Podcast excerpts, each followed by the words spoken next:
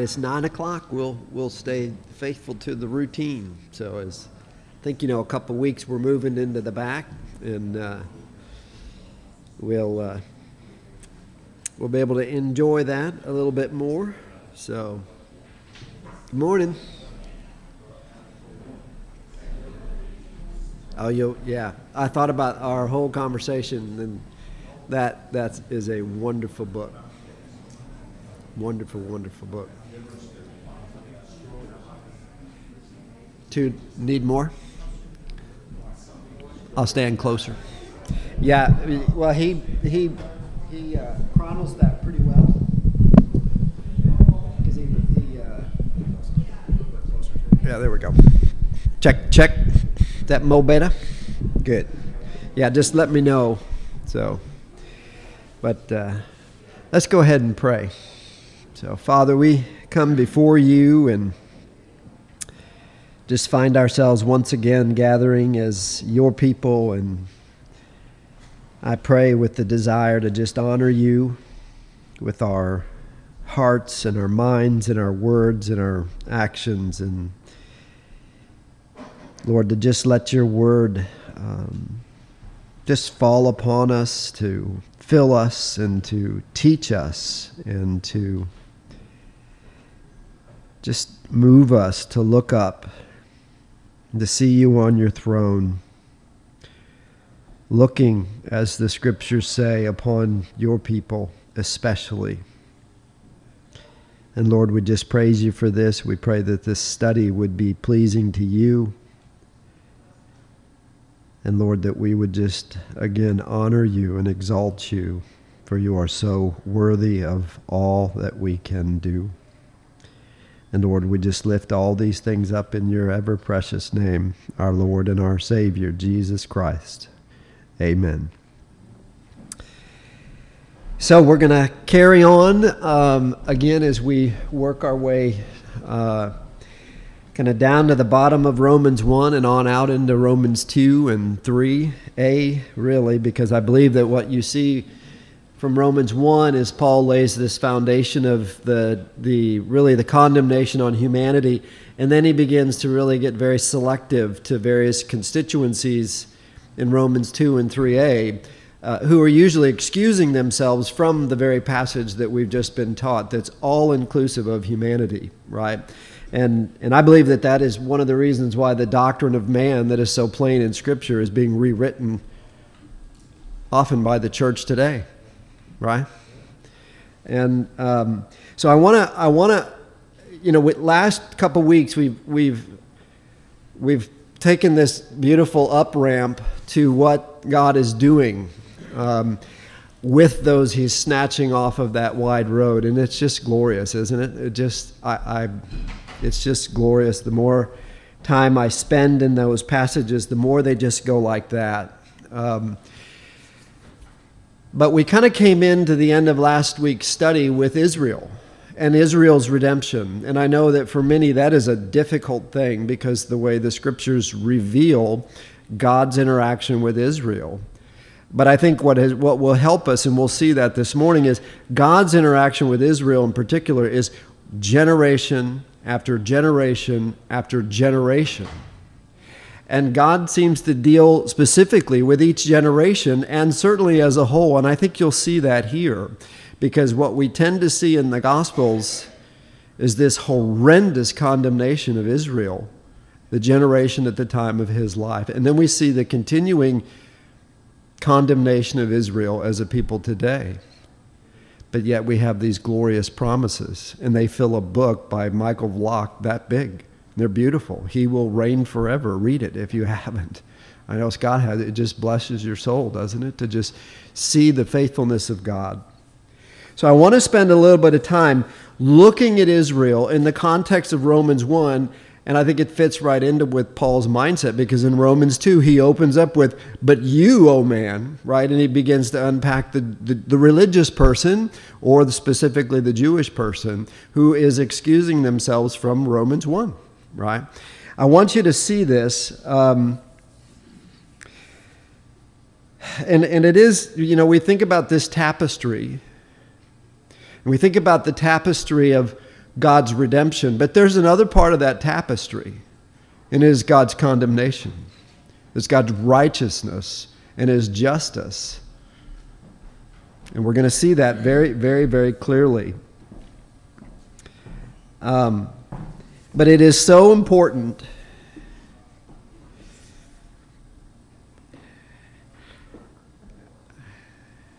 How careful we need to be of our desires.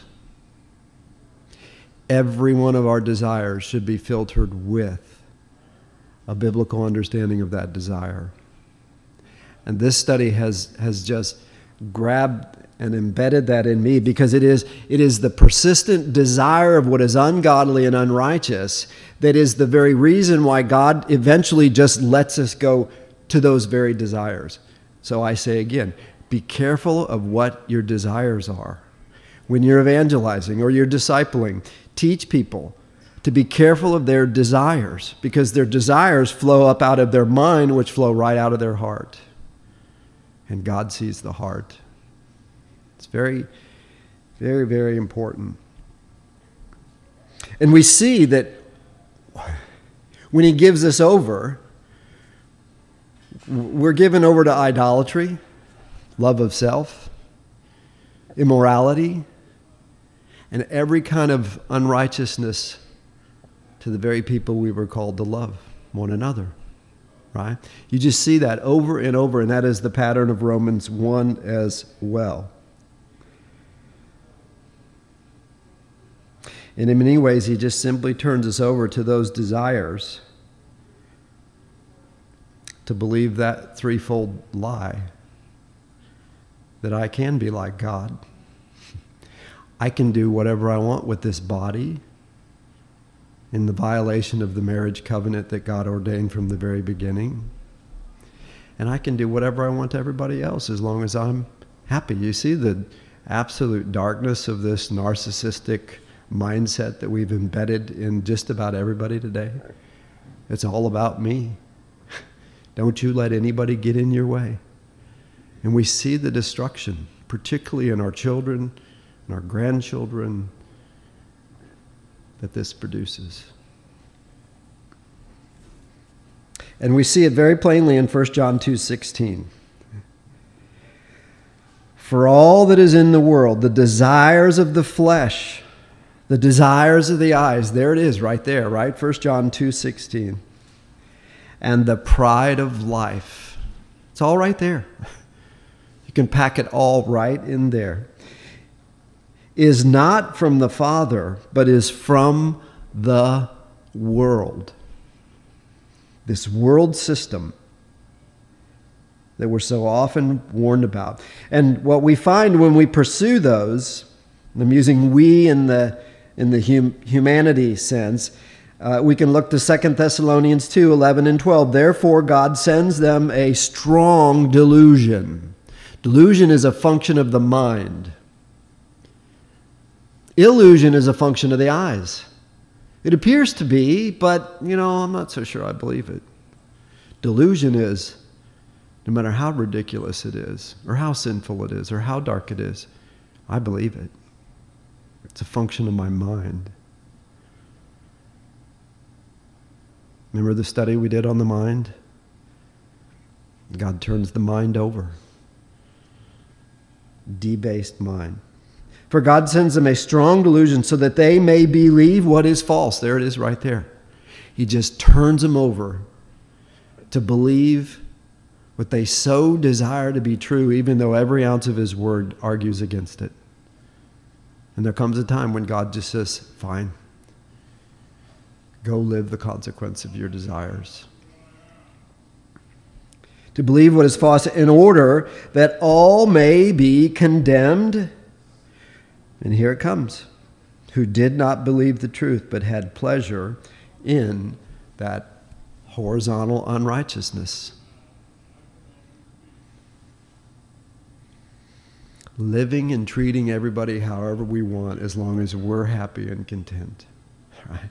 Is that not the world that we are marked in? I wanted to make a comment about the scriptures. We know you know, and we're well taught from the scriptures that they're foolishness to the unbeliever. But are the scriptures still not for the unbeliever as much as the believer? Think about that, right? Our scriptures are not reserved for the church. They're to be unknown and understood and embraced and absorbed and then taught and given to the world. Peter understood that. Look at Peter in 2 Peter 3 5 through 7. As they were, as he was talking about the scoffers that are coming. He says in verse 5 For they deliberately overlooked this fact that the heavens existed long ago. Okay? Now that takes you, this is so right to creation, right to Genesis 1. The Holy Spirit is simply saying, if you want to see the glory of God, go right back to His creation and just thread it right on through. In creation, everything was good, everything was good, everything was good, and then everything became very good when? When He created man and woman. And He created that unity that is the construct of the marriage covenant, that is right embedded in the creation, the foundation. And that's what God is holding dearly through all of this. Romans 1 is that covenant. And all the different ways that we adulterate that.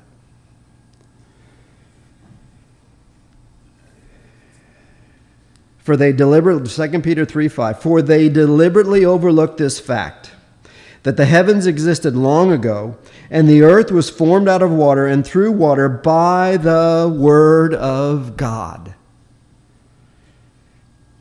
And that by means of these, the world that then existed was deluged by the word of God. That ancient world and if they were accountable to the Word of God, so much so that God wiped the whole world out with the deluge, how much more are we accountable as a humanity living as this world allows? That's my point. We can't do what Israel did and take all the oracles of God and keep it here within the safe comforts of the church. We can't.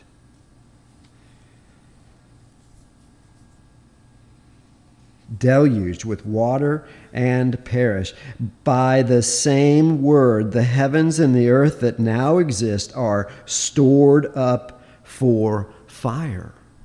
We see that in the scriptures, don't we? We see that there's, there's a time coming, and it seems ever nearer, where it is just going to be unleashed in an unfathomable way. And it'll be too late for us to be faithful in those deeds that we saw that make up the garment of the saints in heaven.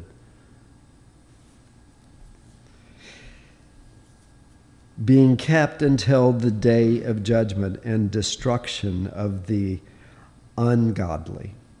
And you, you can think about the fullness of the Gentiles that Paul talks about, right? There's this fullness that reaches that point when it's time. It's time. Now, to bring us back to Israel, I want to go back to this extended passage in 1 Corinthians 10 6 through 11. And I've mentioned it a few times. I think you'll see its familiarity. But it just ties right into what we see in Romans 1 and 2 so clearly. Look at 1 Corinthians 10 6 through 11. I'll read from the ESV. Now, these things took place as examples for us. So, God decreed all that, all of it, as an example for us. Boy, we ought to take heed of that, shouldn't we? Because the example we've been given is not pretty at all. Why would he give us an example that is one filled with adultery, filled with idolatry, filled with grumbling? Why would he give us that example? because we're just like them.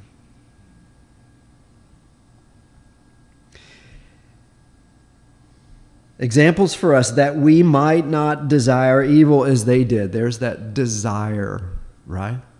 And here's another little challenge we have today. When we say the word evil, don't we think of Hitler? Don't we think of Dahmer? What's evil? In the earliest biblical sense, simply to do what God has said ought not to be done. Simply. We don't think of evil rightly. And I, if we do, and when we do, we will find ourselves much more humbled before the Lord every day. Because we fall into evil with the flesh, with the eyes, with the pride every day, don't we? It's what magnifies grace so much more. And if we don't understand this, grace is just an enablement for me to get it done for Jesus. Right? And Paul's just getting at that here with this church in Corinth in particular, but us in total. That we might not desire evil as they did. Do not be idolaters. So there goes the vertical sin that we see in Romans 1, the ungodliness. And as some of them were. As it is written, the people sat down to eat and drink and rose up to play. And we know what that means play. It is this sexual immorality that Paul is going to warn us about in the very next set of words. We must not indulge in sexual immorality, as some of them did, and 23,000 fell in a single day. This is why Paul is warning us so sternly to take heed of the example of Israel, church, right?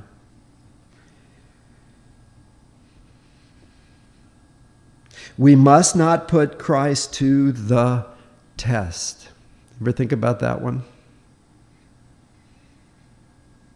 If we're flirting with the flesh and we're flirting with the eyes and we're flirting with pride, are we not testing God? What do we deserve at that very moment? What do we know from Galatians? God will not be mocked. We will reap what we sow. Spoken to everybody, humanity, right? We must not put God, Christ, to the test, which is just the epitome of arrogance, right? When you really think about it. As some of them did, and were destroyed by serpents. And then comes verse 10, which is, uh, boy, guilty, nor grumble. Guilty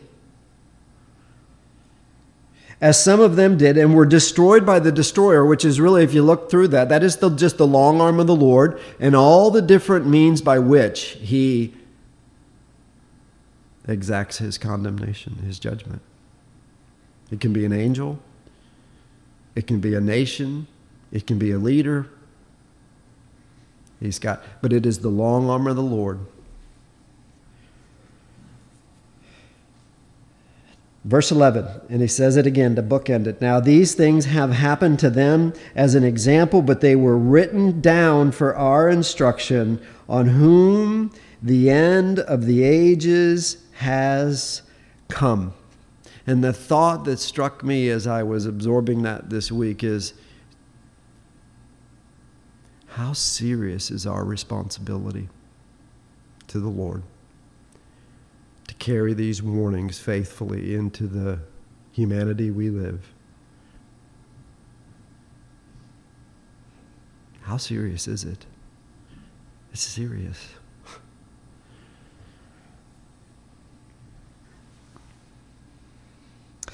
That's the warning. So let's take a look at Israel. And let's look first at the long suffering of God with Israel.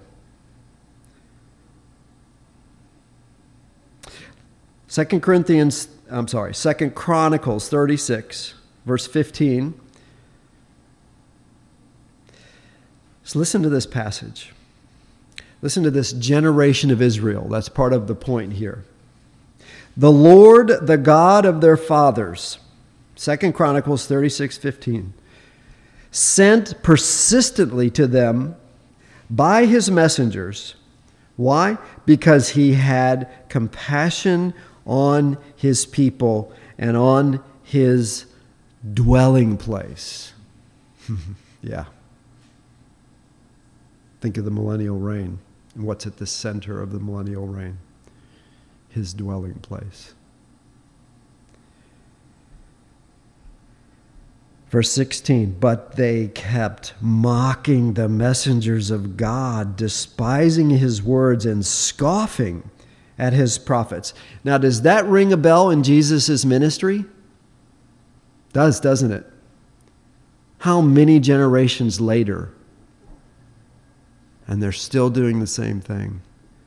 And the example that they have is from their own people.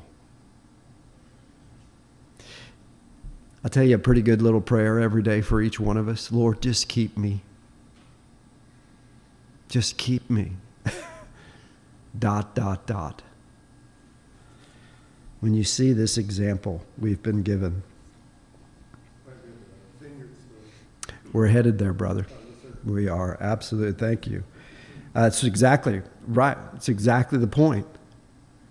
It's exactly the point apart from God's intervening grace in our hearts, in our minds, in our lives, we are right here and we are headed the wrong way. That's Romans 1. And he gives us, a, he gives us the history of Israel to make that point. Does that kind of not like strike fear in your heart? Because all he did was turn them over to the persistent desires they would not let go of.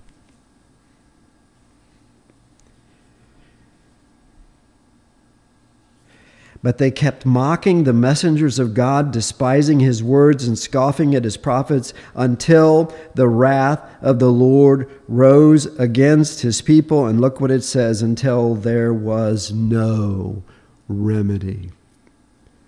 God gave them over. Okay, so there's one generation. And we'll see this abandoning wrath all the way through that. And it'll keep echoing back to 1 Corinthians 10 and Romans 11 that we read last week, right? What about Israel? Romans 9 starts. How are you grafted in? Don't be arrogant, he says. Because just as easily as they were cut out, you too can be cut out. The pruning work of the Father in the upper room discourse, right? You see how it all, how central this is?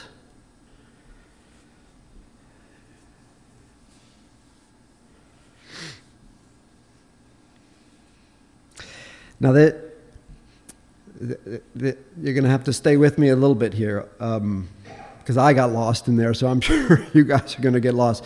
But about six months prior to the cross, you'll see in Luke 13 and 14, which we read from last week, if you go read it, you will see Jesus being confronted, and you will see a couple of uh, what I would call triggers that launch Jesus into a set of parables that he tells in part in Luke 13 and 14, six months prior to the cross. And then he is provoked again six months later, the Passion Week, and, he, and it provokes him to say these same parables, but he amplifies them with an intensity that just makes it crystal clear what he's saying to those who have eyes to hear, or eyes to see and ears to hear. So stick with me on that. In Luke 13 23, one of those triggers coming right on the heels of a first parable of the fig tree and its removal when it says, once you've tended it, once you've given it time, if it does not bear fruit, cut it down. And this is what he gets. And someone said to him, Lord, will those who are saved be few?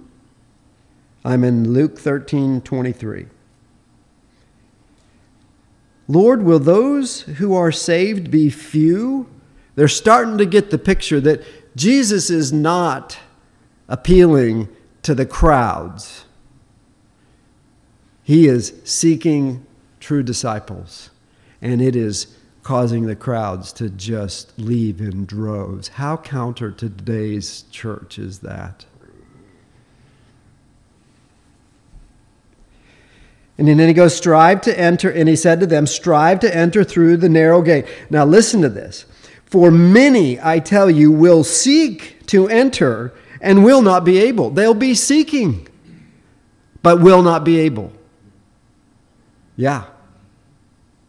But we ought to understand why, and I think we will if I keep moving. If not, we'll just take it into next week. Yeah.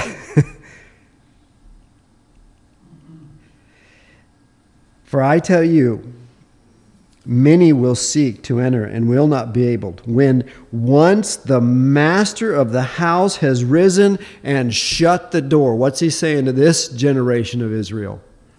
That window, it's closing. It's six months from now, and it's closing. This is why he picks these right back up six months later, and he refreshes these same people with the same parables amplified.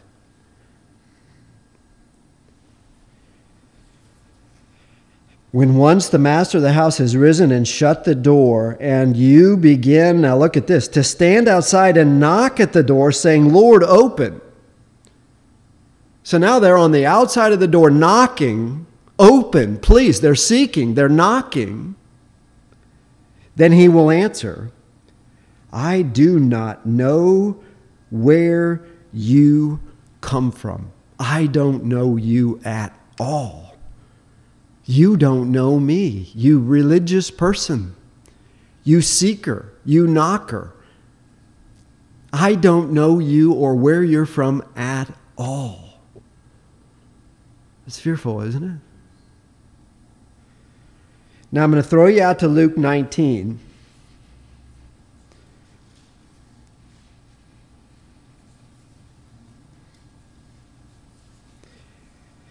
And what we're going to see is Jesus in, in Luke 13 and 14, you see the fig tree, you see the, a wedding feast, you see a wedding banquet. Jesus is going to pick those right back up in Luke 19, 20, Matthew 21. It's all if you look at the harmony of the Gospels, or you pick up MacArthur's One Perfect Life. That's where you'll see this pulled together. And when he picks up these parables, the week of his cross, You'll see the difference if you read those prior. We just don't have time. But I want you to look at Luke 19, verse 41 through 44. And we're going to see this abandoning wrath of Romans 1 starting to unfold. Verse 41 says from Luke 19, And when he drew near and saw the city, he wept over it, just like he did six months prior. O Jerusalem, O Jerusalem, the heart of our Lord. But what did he say? You were not willing. Your desires were totally, totally separate and distinct from what true faith is. And we're going to see that He wept over it, just like he did in Luke 13 34, saying, Would that you, even you, now this is different in that weeping, had known on this day the things that make for peace. Not war, peace. If you had just known what I had given you in the scriptures and believed it, you would know the peace and the kingdom would be ushered in. But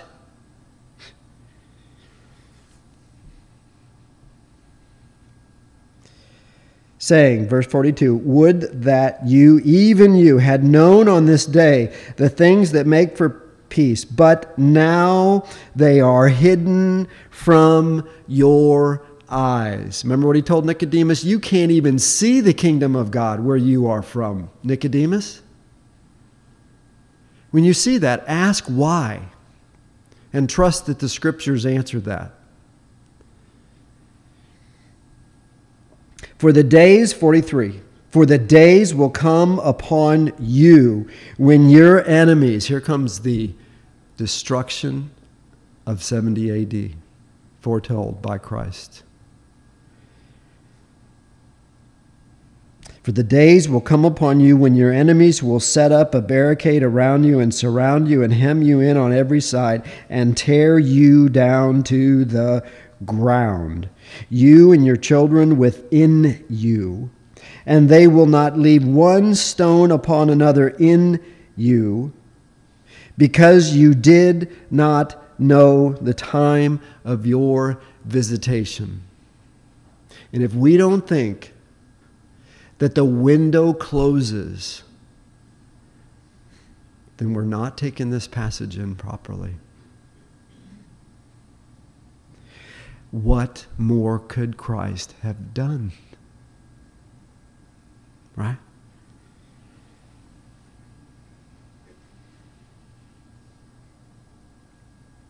in that same section, you, you would read from John 12, 39 through 41. Therefore, they could not believe. For again, Isaiah said, He has blinded their eyes and hardened their heart, lest they see with their eyes and understand with their heart, and turn, and I would heal them. Now, that isn't that mysterious to me to, to realize that is our Lord, who, as Tina and I were talking the other morning, has the divine prerogative to empty himself, but yet knows the entire history of humanity backwards and forwards and every heart that he's encountering. So, this is like present for him. All this historical perspective, all of the messengers that he sent, that they killed. This is as he was with Saul Saul, why are you persecuting me? It's personal. And he's speaking from that with this generation again.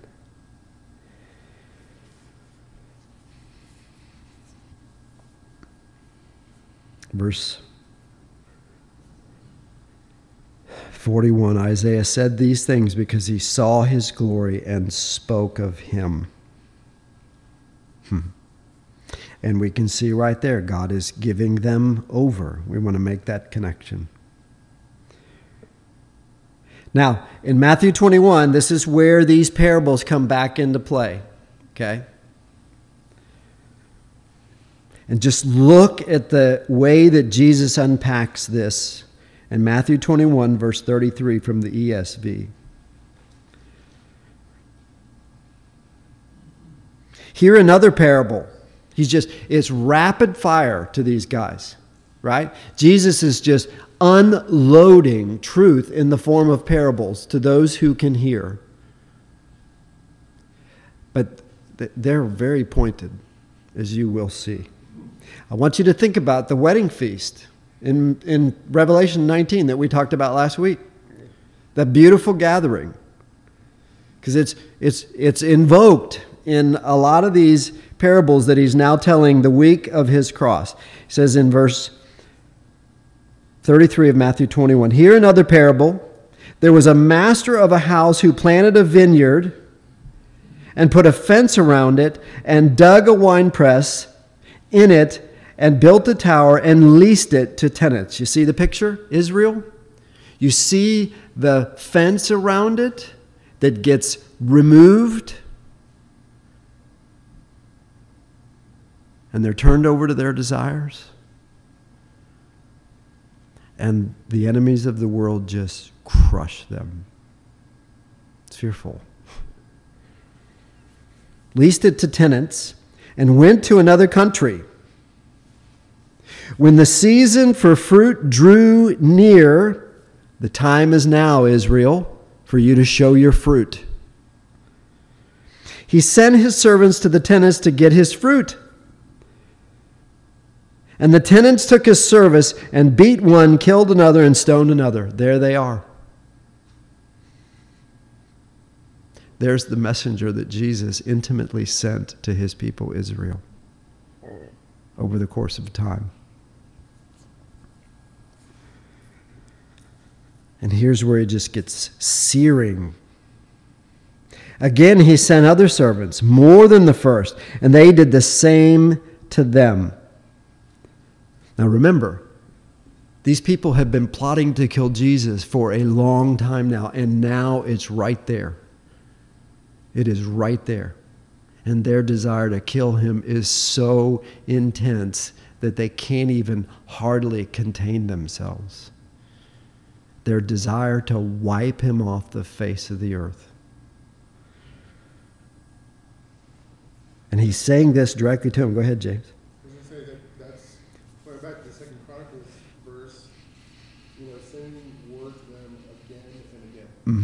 That's the point. And if it weren't for God,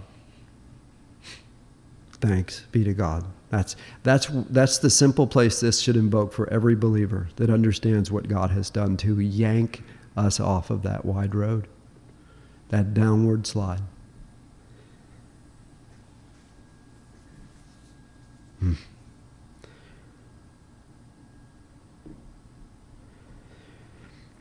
Finally, he sent his son to them, saying, They will respect my son. Now, just be a mom or a dad for a minute. Be a father. Think about your children. Think about the Heavenly Father and His beloved Son.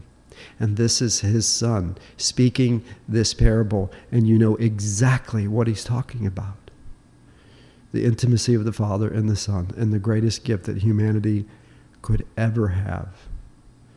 Now, I want you to think about the bottom of Romans 1 when we do the most wicked of things to our fellow humanity.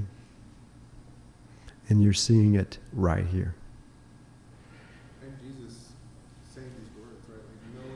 How surreal.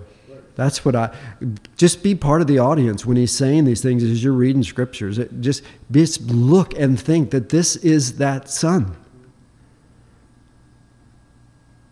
They will respect my son. What a hopeful thought. And thankfully we know some will. right? But when the tenants saw the son, they said to themselves, This is amazing.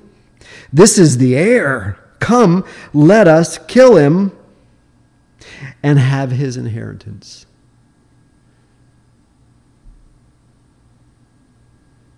When you read about Satan, what's his great desire? To usurp the throne of Christ. Where does these desires that are ungodly come from? Straight from the pit of hell and Satan. Mm. And they took him and threw him out of the vineyard and killed him. You see the motif that's coming in about a week? When therefore the owner of the vineyard comes, what will he do to these tenants? They said to him, He will put those wretches to a miserable death and let out the vineyard to other tenants who will give him the fruits in their seasons. And here we come. Here we come. The church.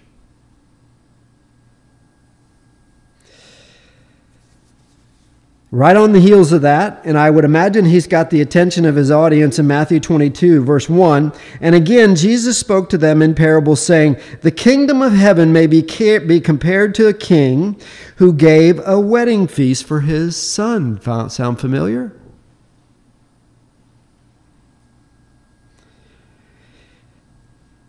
And sent his servants to call those who were invited. Remember the three stages of the ancient wedding. First, the invitation that there's a time when the son will marry his bride. And then there's the time that it's time to come to the feast. And then it's time for the wedding. This is the invitation. This is the call of Israel. The same call we get, right? Those who were invited to the wedding feast, but they would not come. Verse 4 Again, he sent other servants, saying, Tell those who are invited, See, I have prepared my dinner, my oxen, my fat calves. Yeah, don't, don't buy all that lean meat thing. Have been slaughtered, and everything is ready. Come to the wedding feast. But they paid no attention and went off, one to his farm, one to his business, while the rest seized his servants, treated them shamefully, and killed them. The king was angry, and he sent his troops, same ending, and destroyed those murderers and burnt their city. Then he said to his servants, The wedding feast is ready, but those invited were not worthy. Can you imagine what his eyes must have looked like at that very moment as he scanned that group of people and he could go from one to the other who would play a pivotal role in his murder? Hmm. Verse 9 Go therefore to the main roads. We can say thanks be to God because this is Romans 11. You were grafted in. It's not that you deserved, not that anything was special. You weren't even in the plan, in the purview. They forsake it, and you are the undeserving beneficiaries of their forsaking. And by the way, your responsibility, church, is to make that Israel of that future generation jealous of your love for the Lord that they have forsaken. Go therefore to the main roads, verse 9, and invite to the wedding feast as many as you find. And those servants went out into the roads and gathered all whom they found, both bad and good. Thanks be to God. So the wedding hall was filled with guests. Enjoy that wedding feast, brothers and sisters. It's coming. Now, coming out of a works based religion, this is so important. Because Jesus continues. Verse 11 But when the king came in to look at the guests, and here we begin to realize this is still a parable, it's not a prophecy. He saw there was there a man who had no wedding garment.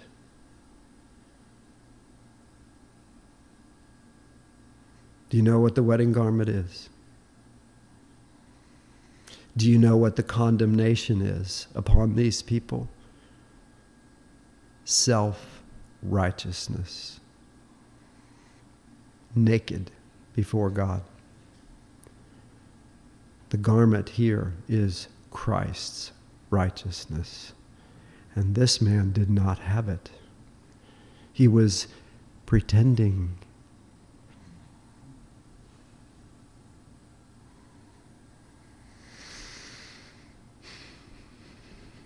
And this is frightful to me. This was 43 years of my life. There was a man who had no wedding garment, religious as can be, but no wedding garment. And he said to him, Friend, how did you get in here without a wedding garment? And he was speechless, stunned. Just like those who said, Depart from me, I never knew you. He was, he thought he was good with his religion. He's speaking to Israel, and he's speaking to anyone who is relying upon their own righteousness.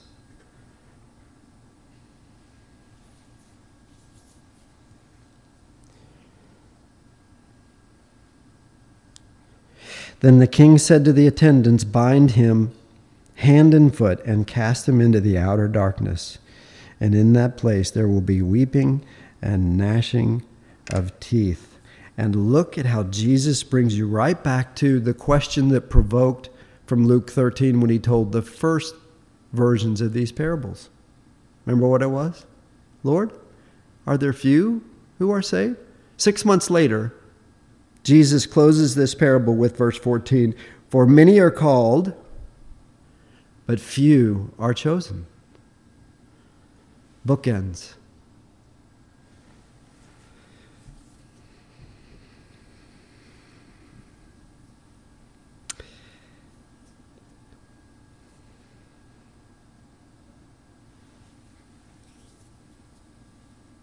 And that's where they are.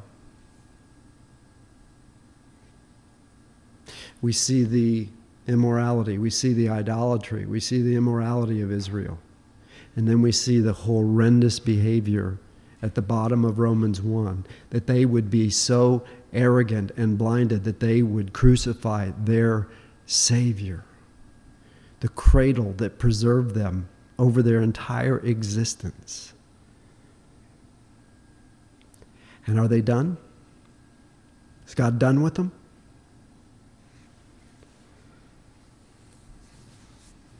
Let's just look upon the wondrous mercy of God and how faithful He is to His promises. And then just put your hand on it and hang on to it. Go with me to Isaiah 25.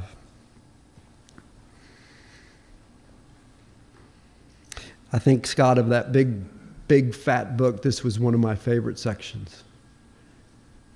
I want you to pay attention to how literal this description is. This is not God just wasting ink.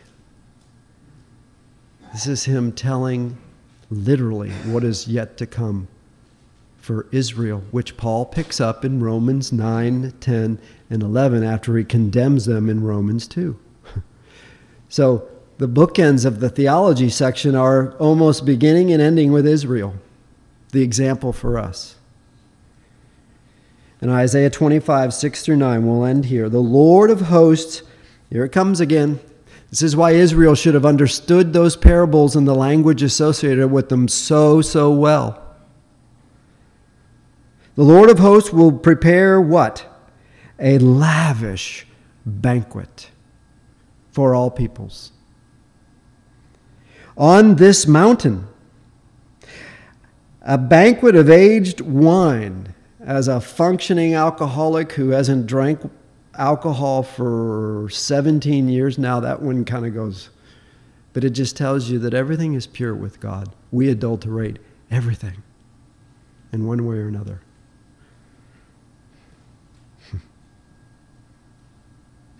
a banquet of aged wine, choice pieces with marrow and refined aged wine. Listen how literal that is. And on this mountain, he says again, he will swallow up. Remember 1 Corinthians 15, the central message of that? He will swallow up the covering which is over all peoples, even the veil which is stretched over all nations. What is it? He will swallow up death for all time right out of the passages we read last week. But several hundred years prior than those words were penned. And the Lord God will, here it comes, wipe